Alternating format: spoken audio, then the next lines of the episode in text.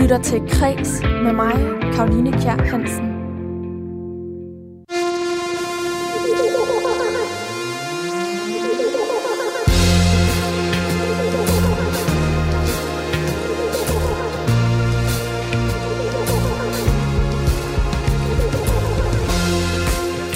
Gode kunstnere låner, men de rigtig gode, de stjæler. Sådan sagde den spanske kunstmaler Picasso engang. Og jeg tror på, at der er noget om snakken. For jeg er simpelthen helt overbevist om, at forbilleder er essentielle for at kunne skabe en hvilken som helst form for fremdrift. Normalt så er jeg tilrettelægger her på programmet, men de første to uger af sommerferien er jeg afløser for mig halv. Derfor så er jeg i dit øre, og jeg har altså inviteret otte af Danmarks største kunstnere i studiet. Det er både forfattere, billedkunstnere og musikere, for at høre, hvem de egentlig har stjålet fra, siden de er blevet så gode. I dag er det forfatter Stine Pilgaard, som stjæler fra en afdød dansk kvindelig forfatter, som faktisk også var kendt for at bestyre familiejournalens brevkasse engang. Selvom Kreds mere eller mindre er gået i sommerferie-mode, så får du som altid også et overblik over dagens vigtigste kulturhistorier. Og så fortæller jeg senere i programmet også, hvordan du kan komme en tur direkte ind på Nationalmuseet uden overhovedet at lette rumpen. Måske det faktisk kunne være din øh, kulturaktivitet her i weekenden. Eller har du andre kulturplaner? Det vil jeg meget gerne høre om. Det kan også være, at du har en kulturanbefaling fra dit nærområde. Lige nu så er der jo rigtig mange danskere, der får ferie og planlægger at holde i Danmark, så skriv endelig ind til mig på sms'en med tips til kulturoplevelser fra netop dit område. Skriv til 1424. I beskeden skriver du R4, laver et mellemrum og skriver din besked. Og ellers vil jeg bare byde dig rigtig hjertelig velkommen til Græs.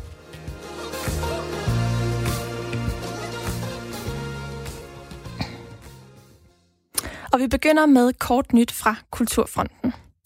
Utroligt provokerende og frustrerende.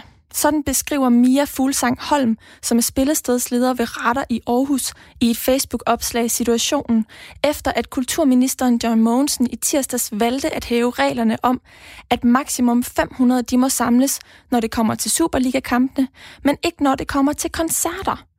Flere spillesteder de har tidligere været ude og problematisere de her forbehold, som de bliver pålagt i forhold til genåbningen. For, øh, for spillesteder der gælder det ikke kun deltagerloftet på 500 deltagere og kravet om de her to meters afstand, men også det, at kun én person må lukkes ind per to kvadratmeter. Her medregnes både personale og publikum, og det betyder for eksempel for øh, spillestedet Radar i Aarhus, at de i øjeblikket højst må lukke 50 tilskuere ind, selvom at de egentlig har en makskapacitet på 300. Men det er dog ikke på grund af Radar, at Mia Fuglsang Holm hun udtaler sig øh, men af hensyn til den øvrige musikbranche. Radar er nemlig et af de mindre udsatte spillesteder, fordi at øh, offentlige tilskud udgør en relativt stor del af spillestedets økonomi, og fordi mange af spillestedets koncerter er med nichekunstnere, som sjældent sælger mange billetter. Derfor så kan Radar alligevel tillade sig at holde koncerter i løbet af sommeren, selvom at de taber mange penge på dem. Men det kan Multiarenaen Royal Arena i København med deres plakatnavne ikke, og det kan spillestedet Store Vega i København, som med en kapacitet på 1550 publikummer er Danmarks største indendørs koncertsted heller ikke. Allerede i mandags, der udtrykte Dan Hammer, som er direktør for Royal Arena, håb for, øhm, håb for den her situation på grund af ministerens forsøgsordning med fodboldkampene. Og selvom at øh, Franziska Rosenkilde, som er kultur- og fritidsborgmester i Københavns Kommune, i et debatindlæg på kultursejtet Kulturmonitor forsøgte at råbe Slottholmen op ved at bede om hjælp til at øh, stoppe spillestedernes såkaldte blødning, så er der altså endnu ikke sket nogen lempelser i forhold til koncertgængere. Og det frustrerer Sten Jørgensen, som er direktør for spillestedet Vega i København. Det største problem er, øh, hvad kan man sige, øh, uvidsheden om øh, vilkårene omkring vores genåbning. Øh, forstået på den måde, at jeg, altså, vi har jo indblik i de retningslinjer, man arbejder med øh, for stående koncerter, og, og der ser det lige nu ud til, at det bliver meget øh, reduceret kapacitetsmæssigt, ikke? Og, og, og så alvorligt, at det giver mening, simpelthen. Og det vil vi egentlig godt øh, måske nok have en lidt mere fire, firkantet udmelding på. Frem for alt en, en, en udmelding snarest muligt, fordi vi har jo store udfordringer med et efterårsprogram, der skal tilpasses de vilkår, vi skal arbejde under. og det kan vi ikke vente med at få, få instruks om til, til en gang i august måned. Så det, det vil sige en afklaring på, hvad betingelserne reelt bliver, så hurtigt som muligt. Det, det er nok den største udfordring. Men det er klart, umiddelbart i køen efter det, står jo en virkelighed. Og det, det her handler jo sådan set ikke om, at, at vi ikke respekterer, hvad kan man sige, alvoren i den situation, vi befinder os i med, med covid-19. Øh, det, det er nok mere det, at vi ingenting ved om, i hvilken udstrækning øh, vi vil blive understøttet i en genåbning. Fordi det er klart, at stærkt reduceret publikumskapacitet øh, øh, fjerner det økonomiske grundlag øh, overhovedet for at starte. Sagde altså Sten Jørgensen, som er direktør for spillestedet Vega i København. Socialistisk Folkeparti de har været ude at foreslå en kompensationsordning, så spillestederne de kan åbne med kompensation for halvtomme sale.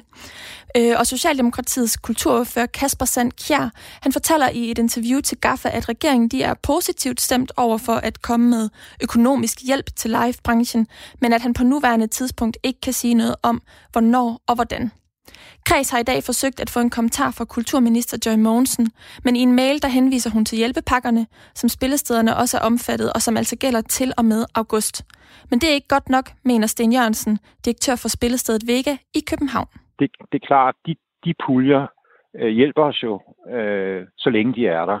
Og, og det er derfor, jeg kalder lidt på et eller andet, der kan øh, være med til at udligne, øh, hvad kan man sige, øh, omkostningsstruktur og, og manglende indtjening i en genåbning med, med reduceret publikumskapacitet. Det, det har vi ikke hørt noget om endnu, og det, det er det, der skal til. Øh, alternativet er jo, at vi løber tør for penge, øh, selvom vi får både lønkompensation og omkostningskompensation øh, i øjeblikket. Ikke? Det ophører øh, slut august, og Ja, og vi har jo på det tidspunkt øh, brugt brugerparten af, hvad vi har i egenkapital, og hvis vi så kigger ind i fire måneder med underskudsgivende drift, så, så går det rigtig hurtigt. Det bliver bare nødt til at erkende. Vi følger naturligvis sagen her på Kreds.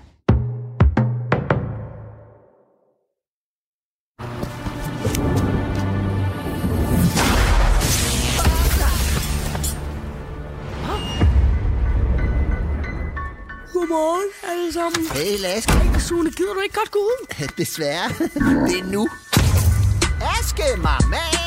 Han er helt vild med Jessica. Uh, tro på det, Aske. Giv mig det der. Selvfølgelig, Aske. Lige så snart jeg får min bograpport. Ellers så havner det her på nettet. Aske er jo bare så... Aske. Fuck af. Måske var du en af dem, der var inde og se Ternet Ninja, som er den her animationsfilm af Anders Madsen sidste år. Det var i hvert fald den mest sete biograffilm. Og måske var du sågar inde og se den i Danmarks mest ikoniske biograf, den her pastelfarvede palads, hvis dage egentlig er talte, og det er altså palads, der ligger i København. Men måske bare jeg egentlig sige, at dagene de var talte. Der er i hvert fald sket nyt i den her sag omkring Palas, fordi Akademirådet, som også kaldes det, det kongelige akademi for de skønne kunstnere og er den statslige rådgiver i kunstneriske spørgsmål, kalder Bjarke Engels Palasplan for særdeles problematisk. Det skriver politikens nichemedie Byrum. Den 16. juni der sendte Akademirådet et åbent brev til Københavns stadsarkitekt Camilla van Dørs, som er øh, Københavns borgerrepræsentation og Folketingets kulturordfører, hvor i de øhm, entydigt anbefalede Københavns Kommune at afvise forslaget. Og rådets skepsis skyldes blandt andet, at byggeriet, der er planlagt til at være 69,5 meter høj og bestå af 18 etager, vil inddrage en del af byens offentlige grund til det, de kalder spekulativt udlejningsareal, mens biografsalene placeres under jorden.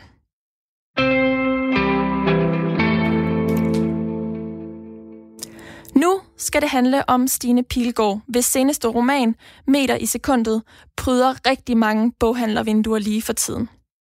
For kun lidt over en måned siden, der udkom den her roman, Meter i sekundet. Og øhm, med den mener jeg og rigtig mange andre, at Stine Pilgaard beviser, at hun med sin særegne humoristiske skrivestil er en af de stærke stemmer på den danske forfatterscene lige nu. Derfor så er hun også en af de otte kunstnere, som jeg har inviteret i studiet, for at finde ud af, hvem de egentlig stjæler fra, eftersom at de er blevet så gode. Øhm, fordi som Picasso han sagde for mange år siden, de gode kunstnere de låner, men de rigtig gode, de stjæler. Og det tror jeg altså bare er sandt. Men det er altså ikke bare Stines skrivestil, som gør hende ret unik på den danske forfatterscene lige nu. Det er også hendes måde at blande genrerne på. Meter i sekundet består både af sange og sådan egentlig tekststykker, hvor i selve handlingen den udspiller sig. Men der er også den her brevkasse, som er et tilbagevendende element i øh, romanen. Og faktisk så var øh, den her brevkassedel den allerførste Stine Pilgaard, hun skrev på romanen. Og nu kommer der lige et lille klip, hvor hun læser den allerførste brevkassedel, som hun skrev i romanen, højt. Kære brevkasse. Jeg er en ung pige, der bliver student til sommer. Begge mine forældre har ledende stillinger på Vestas, men jeg ønsker at gå i en helt anden retning og har en drøm om at læse idehistorie. Når jeg prøver at fortælle om de filosofer, jeg læser, ser min far og mor trætte ud og drejer lynhurtigt samtalen tilbage på vindkraft. Det er som om vi lever på hver sin planet, og jeg føler ikke, at vi kan nå hinanden. Vi skændes meget om politik og vores forskellige værdier, og jeg har overvejet at kotte kontakten med dem, når jeg flytter til København, eller måske kun at se dem til jul. Tror du, det er løsningen? Venlig hilsen familiens sorte får. Kære sorte får, lad os få noget på det rene. Det er fuldt ud muligt at elske folk, man faktisk ikke kan lide, og fænomenet ses især inden for den nærmeste familie. Vi fødes ind i en fortælling, vi ikke selv har bedt om at være med i, og vores liv er et brutalt valg, der blev truffet udenom os.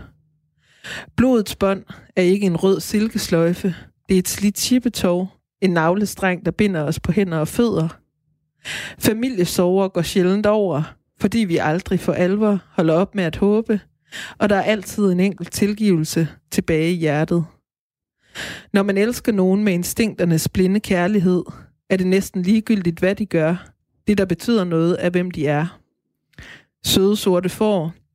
Jeg ved, at det ikke er nogen trøst, men tænk på kærligheden som en forvirret natsværmer. En håbløs vingedans i fyrfadslysenes flammer. Ilden brænder den. En pludselig brise slukker gløden, men kort efter danser den tilbage i lyset og gør det samme igen og igen. Og sådan vil det fortsætte. Kærlig hilsen, brevkassen. Oprindeligt så var romanen Meter i sekundet faktisk også tænkt som en brevkasseroman. Og ideen til den her øh, roman har Stine Pilgaard stjålet fra en anden dansk kvindelig forfatter, som ikke lever mere, men som er meget kendt og populær lige for tiden. Og måske kan du faktisk godt gætte det, hvis du hører hendes stemme i øh, klippet her. Vi elsker hinanden, og alting er godt. Over dagene råder kun du. Men måske vil du elske en kvinde engang, der ikke er født endnu. Du siger, jeg er sød, og du kysser min mund. Jeg stryger dit mørke hår. Men af alt, hvad jeg ved, er det sikreste det, at lykken skal knuses af år. Det er selvfølgelig Tove Ditlevsen. Øhm, der blev udgivet en, øh, en bog, der hed Jeg ville være enke, jeg ville være digter, øh, med sådan nogle øh, glemte tekster af Tove Ditlevsen, nogen man ikke har set så tit, og hun blandt andet har skrevet en øh, artikel om at være brevkasseredaktør. Og jeg synes simpelthen, at den er så fin, fordi øh, jeg har nok aldrig, jeg har altid sådan læst brevkasser, men jeg har aldrig tænkt øh, på alt det, der ligger bagved, og det ansvar, der ligger i at skulle svare mennesker, der har ragt ud efter en. Og det, som jeg egentlig godt kan lide ved Tove Ditlevsen, det er, at hun er temmelig usentimental, når hun skal give råd. Øhm, hun er ikke sådan specielt empatisk, og med det, øh, det mener jeg rigtig positivt, fordi jeg synes, hun, hun tager sine spørgere meget, meget alvorligt.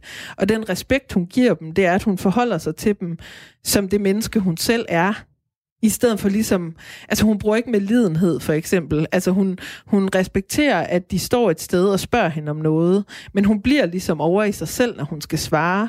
Jeg tror godt nogle gange, at medlidenheden kan være en fælde, når vi skal hjælpe hinanden, fordi man kan ligesom sætte sig så meget i hinandens sted, at man, at man ligesom mister sig selv i det. Og der synes jeg bare, at hun er rigtig god til at blive stående, hvor hun står, og sige, hvad hun ser.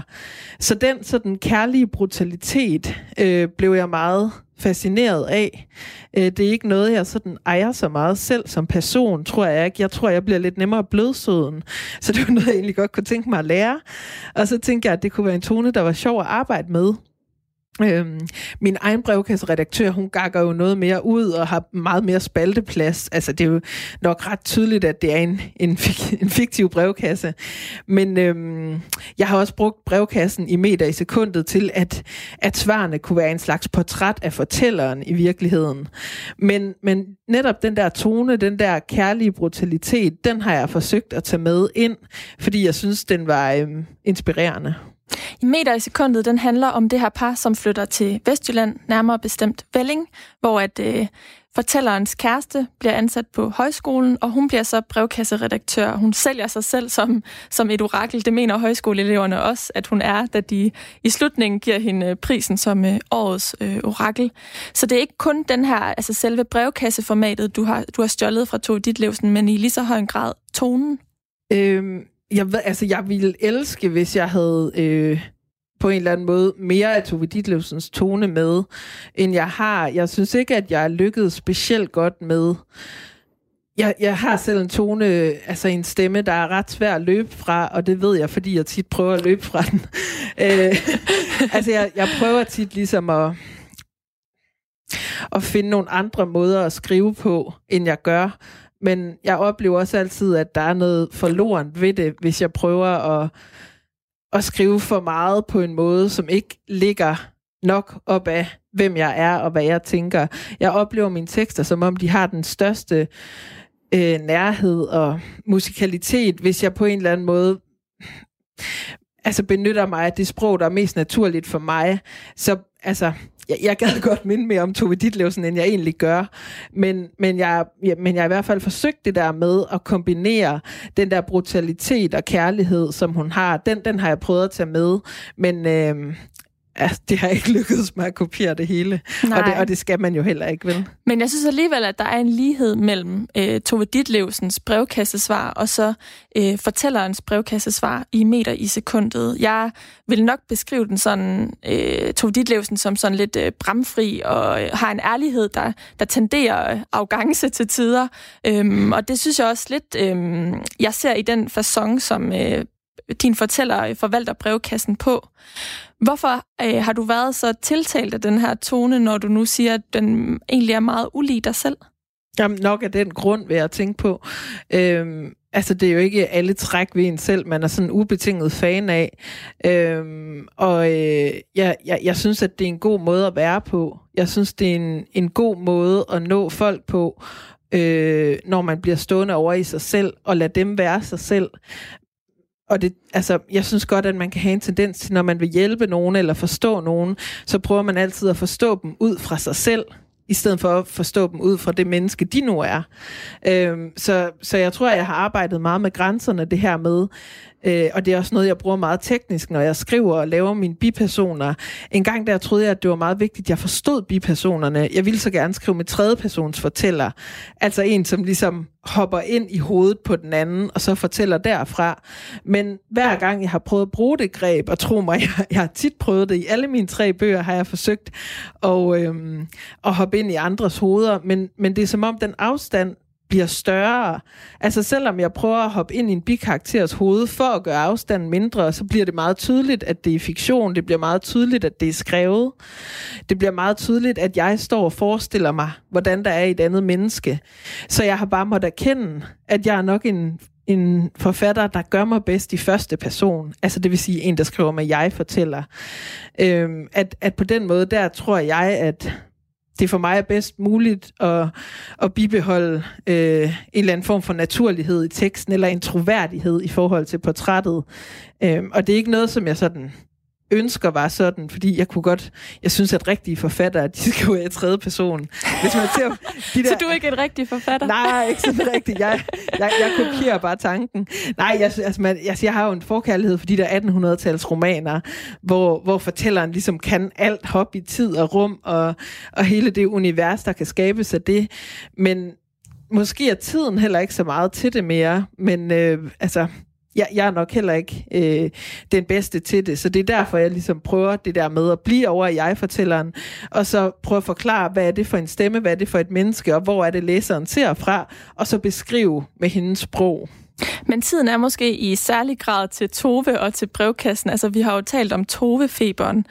Og øh, brevkasseformatet ser vi også øh, komme ind mange steder. Altså det er et format, vi har set tidligere dyrket rigtig meget, og nu ser vi faktisk, at det er rigtig mange forskellige steder øh, i magasiner, men også sådan noget som for eksempel Masser Monopolet. Hvad er det ved brevkasseformatet, der tiltaler dig? Jeg kan godt lide anonymiteten, og jeg kan godt lide tanken om, at man rækker ud efter en fremmed. Det gør vi jo nogle gange i vores liv, øh, men det bliver nok aldrig særligt øh, tydeligere ind i brevkassen, fordi det er så konkret en handling. Altså det sker jo, at man falder i det offentlige rum, og en eller anden hjælper en med at samle varerne op, eller... Øh, Altså, det er jo ikke fordi, jeg siger, at man ikke får hjælp af andre, men det er tit noget, der sker meget pludseligt opstået. Jeg synes, det er, det er utrolig smukt, hver gang det sker. Det kan også være en jordmor, der hjælper ved en fødsel, eller øhm, en, en pædagog, der siger det rigtige på et eller andet tidspunkt i ens barndom. Der er så mange smukke, tilfældige møder, hvor vi rækker ud og, og får taget vores hånd.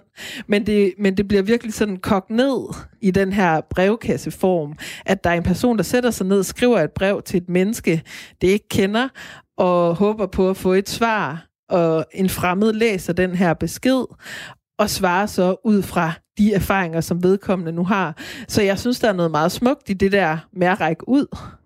Øh, jeg ved ikke, om, om det bliver skærpet af, at, at samfundet jo på en eller anden måde også øh, godt kan lægge op til, at, øh, at, at det skal se pænt ud på overfladen, og vi skal helst klare tingene selv. Og måske er der noget beroligende i det der med, at, at det stadig er okay at række ud og stille et spørgsmål og sige, øh, det kontroltab, det er at sige, jeg ved ikke, hvad jeg skal gøre. Hvad synes du, jeg skal gøre? Øh, det kan jeg rigtig godt lide. Hvis vi lige zoomer ind på Tove Ditlevsens brevkasse, så bestyder hun jo familiejournalens brevkasse tilbage i 1956 til 1976. Og det er jo ikke kun hendes brevkassetekster, som er blevet meget populære. De blev udgivet for nylig i, i den her bogsamling, som du også faldt over. Det er jo hele Tove Ditlevsens forfatterskab, som man ser fornyet øh, de seneste år. Hvad tror du, det er i tiden, der gør, at øh, hun er så øh, øh, efterspurgt og dermed også øh, relevant? Jeg tror, at hun tør en inderlighed, som vi ikke altid tør i dag. Øh, jeg synes, at hun har et sprog, øh, som man måske for 20 år siden øh, tog mindre alvorligt, end vi gør nu. Jeg synes, hun balancerer sin patos rigtig godt. Hun insisterer på, at, øh, altså, at tingene gerne må være svulstige. Hun har også nogle, nogle metaforer nogle gange og nogle billeder, som, som er patosfulde, men som hun ligesom står inden for alligevel. Og jeg tror egentlig godt, at... Øh, Altså, at vi i vores tid kan, kan bruge noget mere patos og, og noget mere inderlighed. Nu er jeg jo vokset op i 90'erne, som jo går for os at være sådan en generation af, af ironi. Og ironien har virkelig også noget tillokkende over sig, og en, og en humor i sig, som kan være spændende at arbejde med. Men, men jeg tror også godt, man kan tale om, der måske er kommet en, øh, en længsel efter øh, melankolien eller inderligheden. Og jeg ved ikke, om det er den, vi, øh, vi prøver at at få dækket med Tove Ditlevsen nogle gange. Tove Ditlevsen, hun levede jo det her sådan ret vilde liv egentlig. Hun tog for det første mange stoffer, blev meget afhængig af, af stoffer, men hun havde også fire forskellige mænd, og man kan sige, at hendes liv var meget tumult. Det synes jeg ikke fortælleren øh, i meter i sekundets liv er, men man kan alligevel mærke, at hun, øh, hun kæmper med nogle ting, særligt sådan noget som kommunikation, og, og det at ville prøve at passe ind og få relationer til at, at stemme overens. Skal man være lidt øh, småtosset eller forvirret for at bestyre en brevkasse, mener du? Nej, det tror jeg ikke, man skal, men, men jeg tror, at ordet utilpasset er vigtigt. Jeg tror, det er vigtigt at, at have prøvet fornemmelsen af at være udenfor og gerne vil ind i et fællesskab. Og det tror jeg i øvrigt er noget, langt de fleste mennesker kender. Men det at være bevidst om ensomheden som grundvilkår, for eksempel. Hvis man er det, så kan man lettere sætte sig ind i andre menneskers problemer. Så jeg tror, at det er en fordel, at, øh, at man selv... Øh, er et øh, følsomt menneske, hvis man skal sætte sig ind i andres følelser. Øhm, og også, at man måske ikke altid har det nemt. Jeg tror ikke, en person, der, der levede meget harmonisk med sig selv og sin omverden, nødvendigvis vil være en god brevkasseredaktør. Det ville sikkert være en god nabo, eller en god mor, eller en god veninde. Men i forhold til at skulle sætte sig ind i andre folks kriser, tror jeg, det er fint nok, hvis man selv har et, et stormombrust indre. Der er visse ligheder mellem dig og øh, fortælleren i meter i sekundet, den foregår det samme sted, hvor du bor, og din kæreste er også øh, på en højskole, og der, er- ja, der er visse ligheder. Er det i virkeligheden et forsøg på at øh, bestyre din egen brevkasse? Øh, nej, jeg tror mest, at det er et, øh, et tegn på dogenskab. Fordi man kan, man kan undgå rigtig meget research, hvis man bruger nogle rammer, man kender. Øhm, så, øh, og, og jeg tror også nogle gange, hvis, hvis man bruger noget, man, man geografisk kender, så, øh, så, så oplever jeg også, at teksterne kan have en anden nærhed i sig. De kan blive mere præcise og detaljerede.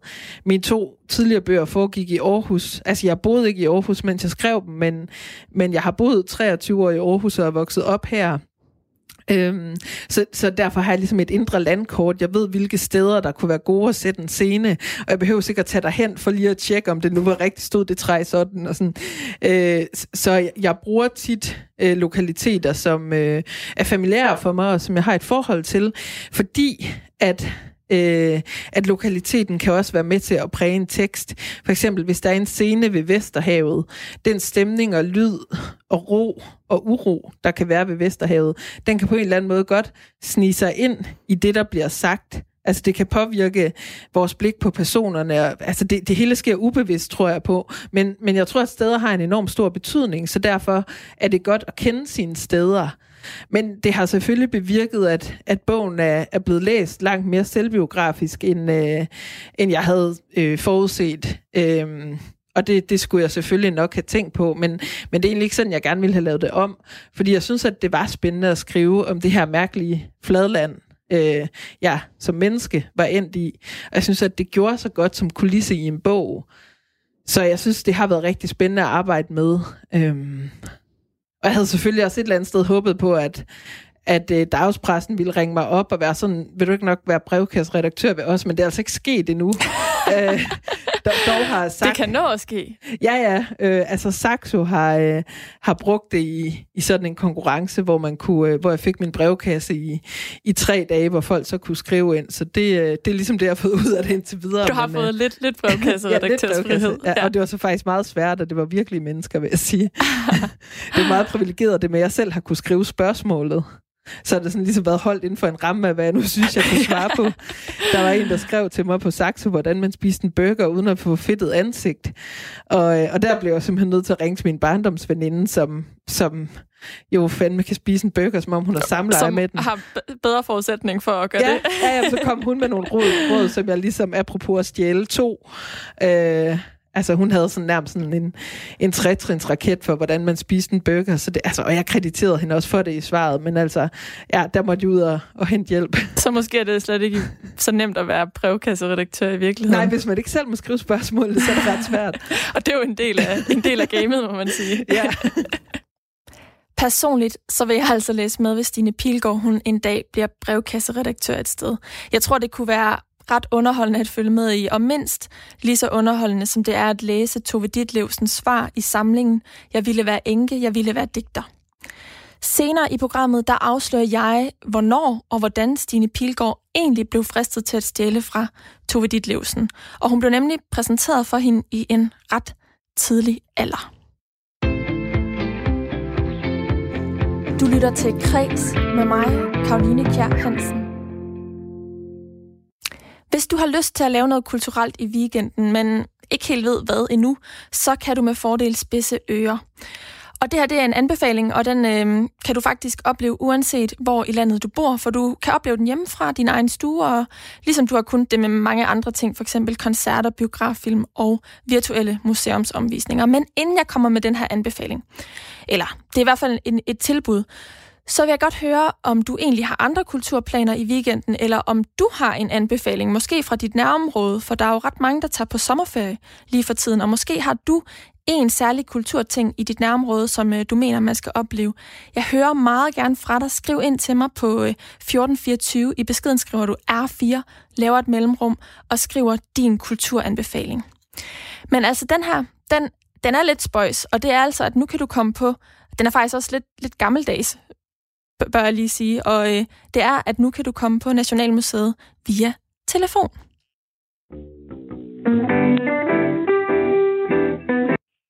Velkommen til omstillingen på Nationalmuseet. Du taler med Astrid. Omstillingen hedder Nationalmuseets nye projekt, og det giver altså alle danskere mulighed for at gå på museum hjemmefra ved blot at ringe op fra deres telefon. Og hvis man gør det, så kan man få fortalt enten dagens historie af en forsker, høre det, som de kalder stjernestunder, hvor en kendt dansker fortæller en særlig oplevelse, eller du kan komme med til en historieteam og deltage i et kaffemøde, hvor museet de faciliterer den her samtale mellem de gæster, der ringer ind. Og projektet, det er altså et forsøg på, at museet skal være et museum for alle danskere, forklarer Nationalmuseets vicedirektør Annie Mogensen. Um, ideen er opstået i coronatiden, hvor at uh, museet var lukket, og vi var hjemsendt. Og, uh, og hvad kan man sige, vi har haft igennem flere år har vi haft meget fokus på det her med, at som Nationalmuseum, hvordan, hvordan bliver man så faktisk hele uh, Danmarks museum? Der er rigtig mange uh, uh, danskere, som ikke kommer ind til os fysisk på museet, så hvad kan vi gøre for at også fortælle historie til dem? Og så, og så kan man sige, så havde vi den her helt konkrete situation, hvor vi var hjemsendt og talte om, der foregår rigtig meget digitalt med, øh, man kunne mødes i alle mulige digitale fællesrum, men kunne man gøre det endnu mere enkelt, kunne man bruge en teknologi, der var endnu lettere at gå til for alle. Og så, så kom vi til at tænke på telefonen som sådan et øh, utroligt øh, enkelt medie, som de fleste føler sig meget trygge ved. Øhm, og så derudfra så udviklede den her, øh, den her idé øh, så til, at vi så faktisk ville genindføre omstillingen, også fordi omstillingen som ord er meget, øh, er meget fed og meget rammende. Altså, vi vil jo gerne fortælle historier om forandringer, altså ting, der har ændret os, ting, der har ændret den måde, vi har tænkt på, eller den måde, vi har organiseret os på i samfundet. Så det er også, øh, så det er også den vinkel, der er lagt ned over de forskellige historier, vi har. Men I er jo et museum, der lever af at have besøgende på museet.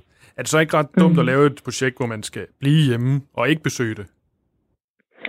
Nej, det synes jeg ikke. Vi har fokus på at øh, uh, formidle historier. Det gør vi via en masse forskellige kanaler og medier. Det er jo rigtigt, at udstillingerne og det fysiske museum er det, øh, at ligesom er, et, er et kerneprodukt for os. Men, men, men vi er forpligtet til at formidle, og vi er forpligtet til at nå ud til alle danskere. Så det her med at nå nogle af dem, som ikke har mulighed for at komme ind til os fysisk, det synes jeg passer rigtig godt øh, i forlængelse af, af, vores, øh, af, af det, vi skal som museum. Og så kan man sige, så er det jo der, her der er der en primær målgruppe, men så håber vi jo også, at vi kan ramme nogle sekundære målgrupper. Nu der er lige blevet lanceret en sommerpakke for regeringen, hvor at man også opfordrer til, at der er forskellige organisationer, der sørger for, at blandt andet ældre kommer ud og oplever øh, noget fysisk sammen. Og der er vi jo også, der er vi, det er vi jo, dem er vi jo også parat til at tage imod, så vi vil selvfølgelig rigtig gerne have fysiske besøgende. Men øh, jeg synes også, det er vigtigt at nå nogle af dem, som ikke har mulighed for at besøge os fysisk fortalte her Nationalmuseets vicedirektør Annie Mogensen til min kollega Magnus Bang. Og han prøvede også lige at ringe ind til omstillingen et par gange, og han blev mest mærke i, øh, hvem den her kendte person egentlig var, når han øh, blev omstillet til det, de kalder stjernestunder.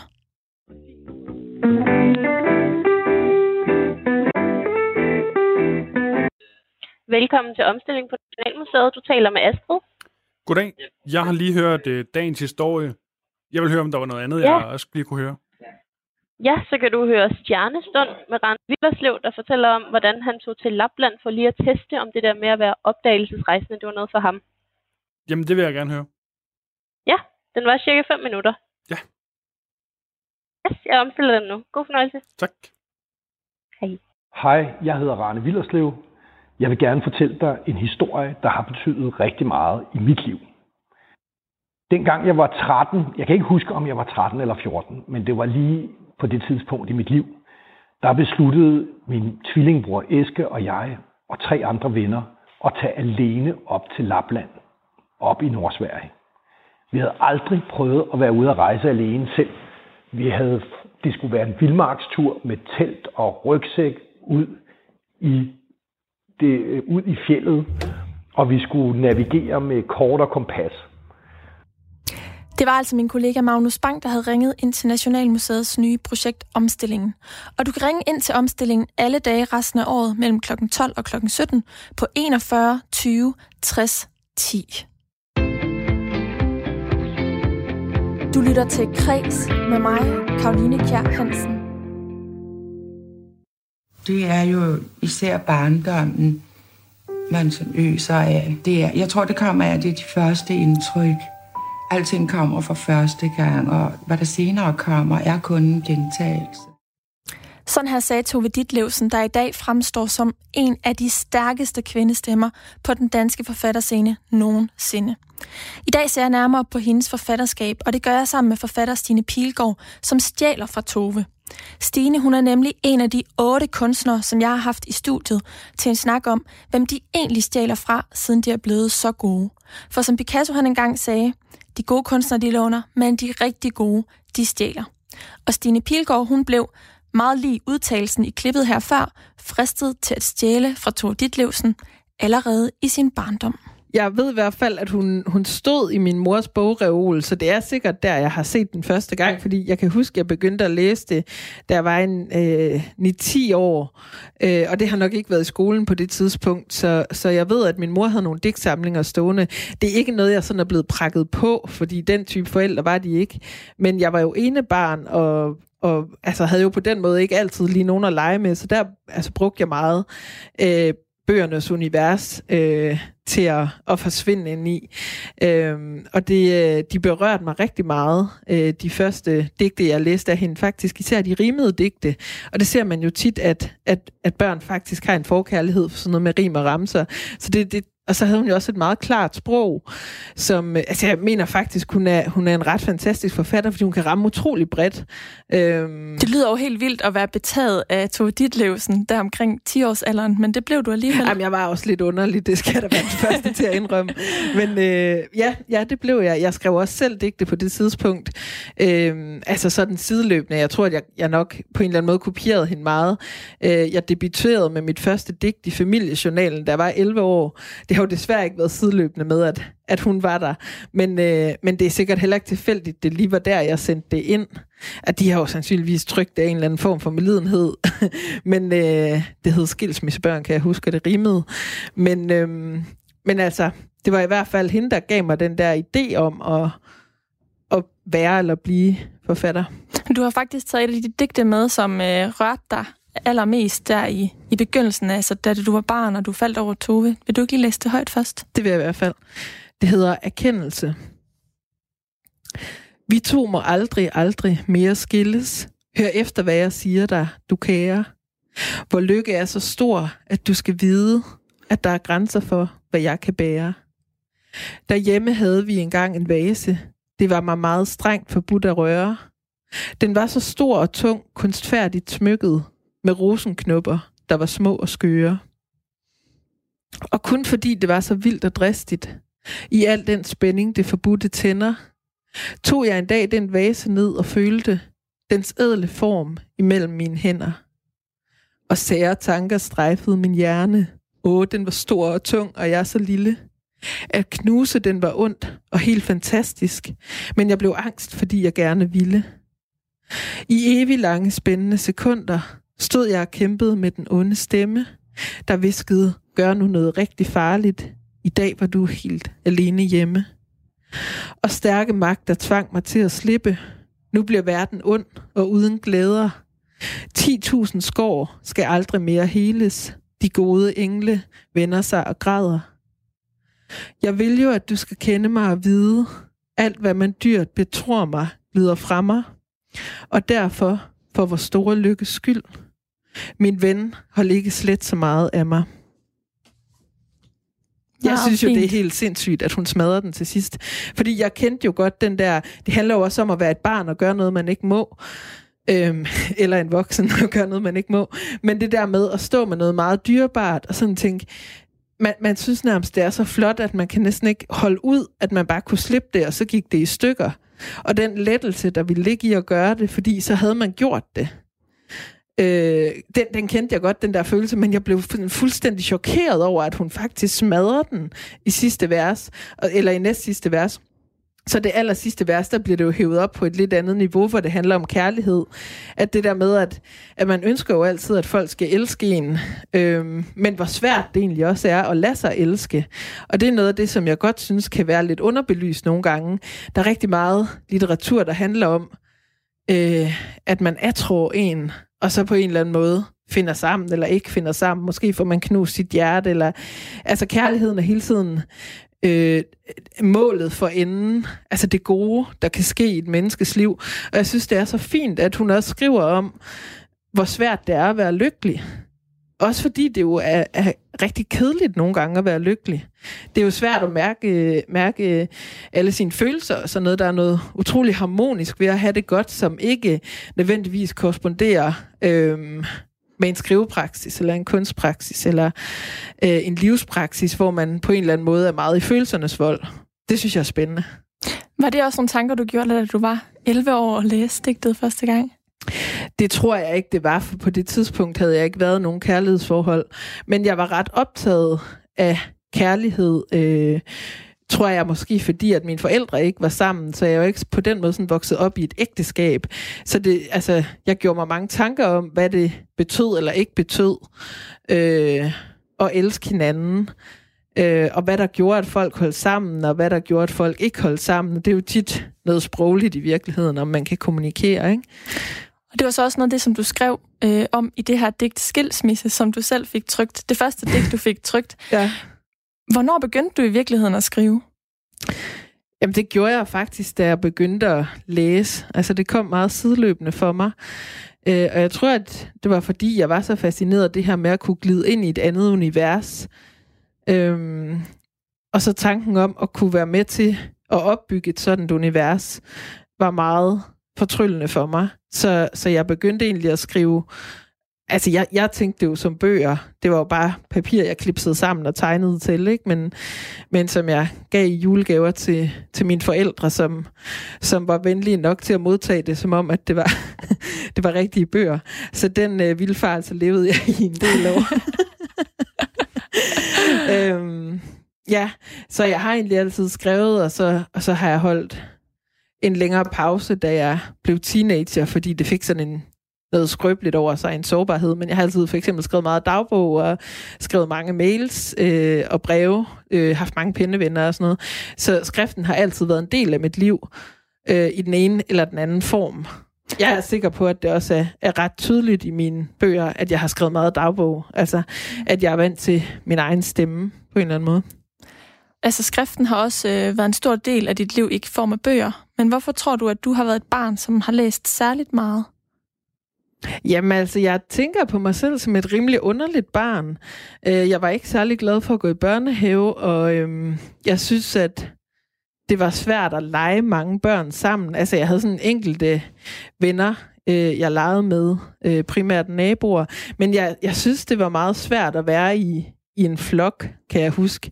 Jeg gik i en rimelig stor børnehave, øh, og jeg synes stadigvæk i dag, at, at jeg kan blive sådan helt øh, forvirret af at være til sådan store fester. Altså i det hele taget mange indtryk fra mange mennesker.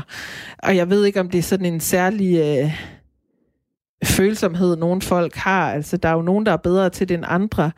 Øh, hvis jeg skal være i sammenhæng med mange mennesker, så, så kommer jeg tit til at drikke lidt for meget, for sådan lige at, at få, få lagt lidt låg på, tror jeg, alle de der fornemmelser, man kan få fra folk. Øh, og det gør man selvfølgelig ikke, når man er barn. Så jeg husker det egentlig så meget overvældende at være barn, øh, især i forbindelse med, med sådan noget med institutioner. Så, så jeg tror også, det er derfor, at jeg, altså at at bøgernes verden har jo en tysthed i sig, og en, en langsomhed, som, som jeg øhm, nok flygtede lidt ind i. Altså jeg brugte også mange frikvarterer på at sidde op i, i vindueskarmen og læse. Øh, I skolen kan jeg huske, at det var egentlig ikke, altså det var ikke sådan, fordi jeg følte mig mobbet, eller ikke kunne lide at gå i skole. Jeg havde bare rigtig meget brug for det der rum, som bøgerne var for mig. Og du læste dansk og medievidenskab på Aarhus Universitet, hvor du øh, blev færdig som bachelor i 2007. Og så kom du ind på forfatterskolen, men så valgte du alligevel at læse en kandidat i dansk på Københavns Universitet og blev færdig i 2012. Altså hvis du har skrevet hele livet og var så tiltrukket af skriften og det at udfolde dig selv skriftligt, hvorfor valgte du så alligevel at, at studere skriften, som man vel godt kan kalde det, når man læser dansk på universitetet? Jamen, altså, jeg, kan, jeg, jeg er jo både læser og skriver, og den del af mig, der er læser, øh, passede det rigtig godt til at gå på universitetet. Man bliver præsenteret for meget spændende litteratur, og, og får på en eller anden måde også et, øh, et sprog for de teknikker, der er, og, og sådan noget. Så, så som læser passede det rigtig godt. Desværre så kunne det godt lukke lidt ned fra de kreative kræfter, fordi at der i analysen ligger en afstand til teksten. Man ser den hele tiden udefra. Øh, og så, altså, jeg troede ikke, jeg havde en jordisk chance for at komme ind på forfatterskolen, så det var egentlig helt hemmelighed, at jeg sendte en ansøgning, efter jeg var blevet bachelor. Øhm, men jeg kom jo så ind, og det var et helt andet univers, fordi at på forfatterskolen, der analyserer man ikke tekster. Man oplever dem, og man taler om dem på en helt anden måde. Men, men man bruger ikke nogen sådan analysemodeller, eller hvordan kan det afspejle samfundet, eller hvad betyder den her metafor, altså sådan direkte oversat. Øh, så det var sådan en meget indvendig måde at arbejde med litteratur på. Øhm, og så da jeg blev færdig, så, øh, så sad jeg bare med en masse manuskripter og skulle på en eller anden måde have tryllet det frem til noget, der lignede en bog. Og så tænkte jeg, så kunne jeg jo lige så godt øh, tage nogle fag på universitetet samtidig sideløbende. Øh, hvilket bare resulterede i, at der kom sådan et meget langt sidespor om Kingo i min første bog, fordi at, øh, at jeg tit sad og skrev på bogen, når jeg havde forelæsning om Kingo. Kingo, som jeg også holdt meget af, men som, som egentlig også forstyrrede lidt. Så nu, nu endte han altså i Min mor siger, som var min debutroman. Øhm. Ja, den debuterede du med i 2012. Ja. Siden da så har du udgivet Lejlighedssangen i 2015, og nu Meter i sekundet her øh, fem år efter. Så du har levet som forfatter i godt og vel otte år, kan man vel godt sige. Hvordan, hvordan er det egentlig at leve som forfatter for dig? Ja, det er sgu lidt abstrakt nogle gange, synes jeg. Jeg kan godt mærke det der med, at jeg aldrig har været på en rigtig arbejdsplads. Jeg tror, jeg ville være rigtig dårlig øhm, altså, på en arbejdsplads. Altså, jeg kan bare mærke det der med, når nogen prøver at bestemme over mig, så bliver jeg simpelthen så irriteret. Og det tror jeg er fordi, at, at jeg ikke er vant til at, at være en del... Øh, af en gruppe, selvom det tiltaler mig også. Altså sådan, min hedeste drøm, det er sådan noget med at have nogle kollegaer og sidde i en kantine og snakke om, hvad man har set i fjernsynet. Jeg synes, det virker sådan så helt vildt autentisk på en eller anden måde. Og, øhm, du har valgt at gøre det stik modsatte. Jamen, jeg ved det godt, det er altså så underligt. Men det, altså, jeg, jeg er rigtig tiltrukket af det der med kollegaer, og jeg kan jo høre på folk, der arbejder som lærer eller pædagoger, eller har sådan nogle jobs, hvor de ser hinanden hver dag. Altså den måde, man følger med i hinandens liv på, og altså man, man har noget, der sådan er, er parallelt med venskabet, men som ikke helt er det. Det synes jeg, jeg synes, det virker så smukt at have kollegaer. Altså, jeg har jo også kollegaer, men det møder jeg jo typisk kun på litteraturfestivaler eller til oplæsninger hvilket også er dejligt, men jeg kan godt savne en daglig kontakt med en gruppe mennesker, som jeg ikke selv har valgt. Du har heller ikke nogen søskende, Er det sådan en hien efter, en hien efter øh, de nære relationer på den måde, daglige nære relationer? Jamen det kan godt være det, at jeg har aldrig lige tænkt på det på den måde, men det kan der sagtens være noget om. Altså jeg kunne egentlig også godt lide at gå i øh, folkeskolen og gymnasiet og sådan noget. Jeg kan godt lide det der med at have en gruppe mennesker, man følger. Øhm, og, altså, og at der er noget tilfældigt i den måde, man er sammensat på. Man kan komme til at at lære rigtig meget af folk. Altså, fordi jeg elsker også mine venner, men dem har jeg jo selv valgt. Det er jo typisk, fordi man har en kemi eller har et eller andet til fælles. Jeg synes, der er noget meget sådan fortryllende ved øh, tilfældige møder, som en arbejdsplads jo kan give. Så på den måde synes jeg, at at det på den ene side har været et lidt mærkeligt arbejdsliv, jeg har haft. Og så på den anden side, så har jeg jo selv fået lov til at lave det univers af karakterer, som jo for mig på mange måder er lige så virkelige som ægte mennesker. Øhm, og der er jo noget meget sådan privilegeret ved selv at kunne skabe dem, som man øh, deler sin dag med. Men øhm, altså, de er der jo så heller ikke mere, når man lukker computeren. Og de savner jo ikke mig, som jeg savner dem. Øh, så, så der er noget mærkeligt det der med at, at arbejde i et fiktivt univers. Du støttede på Tove Ditlevsen første gang hjemme i bogregionen øh, ved dine forældre, din mors bogreol. Men i hvor stor en grad har dine forældre egentlig spillet en rolle for, at du er endt med at, at have et virke som forfatter? Jeg tror, at de har været meget vigtige i forhold til, at øhm, altså, jeg fik jo lov til at have et vist storhedsvandvid som barn. Sikkert både fordi der ikke var nogen søskende, og så det der med, at jeg boede jo sådan lidt på skift ved dem begge to. Øh, og de var jo altid meget glad, når jeg så kom. Så jeg har vel haft en eller anden fornemmelse af, at, øh, at de har altid fået mig til at tro på, at jeg kunne ting. Altså, der har ikke været noget med jantelov eller, eller noget. Altså, de, de har altid sådan været meget stolte af det, jeg lavede. Altså, jeg er sikker på, at hvis jeg havde lavet noget andet, havde de også været stolte af det.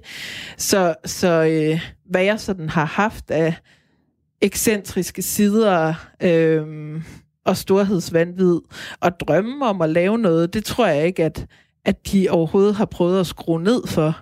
Og det kunne man jo godt tænke som forældre, at nu skal du også gøre et eller andet fornuftigt, eller det er vigtigt, du tager den eller den uddannelse, og sådan har de aldrig været. Øhm, jeg kan huske, altså jeg var ikke specielt øh, logisk tænkende, så jeg fik altid dårlige karakterer i sådan fysik og kemi, og så fik jeg altid, øh, når jeg fået en rigtig dårlig karakter, så fik jeg en bog af min mor, fordi hun synes, det var synd, hvis jeg var blevet ked af det. Og, og du ved, der kunne en anden forælder jo også have været sådan, Nå, men så må du ikke få slik eller et eller andet, ikke? Men sådan det der med sådan, at, at give mig en bog, i stedet for, når jeg nu lige var dumpet i en eller anden kemieksamen.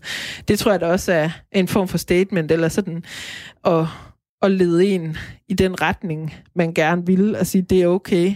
Altså, hvad skal vi også med det periodiske system? Det er der jo nogen, der skal noget med, men det var nok bare ikke lige mig.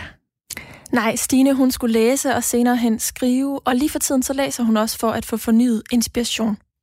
Jamen, jeg vil sige, at jeg er meget ustjælende lige i øjeblikket, fordi jeg ikke øh, arbejder på noget bestemt projekt. Men man kan nok sige, at jeg, at jeg går rundt og prøver at finde ud af, hvad, øh, hvor jeg skal hen nu. Og det gør jeg jo blandt andet ved at, at læse en masse bøger. Det er normalt sådan, jeg får mellemrummene mellem øh, skriveprojekter til udfyldt. Så, øh, så lige, nu, øh, lige nu der læser jeg ting, som, som jeg tænker på en eller anden måde kunne, kunne give mig lyst til at skrive. Jeg har lige øh, genlæst øh, Kvindernes bog af Jytte Rex, som er en række portrætter af kvinder, født i 1910 til 1972. Øhm, Øh, der er sådan en slags monologer skrevet ud fra nogle beretninger, de er kommet med.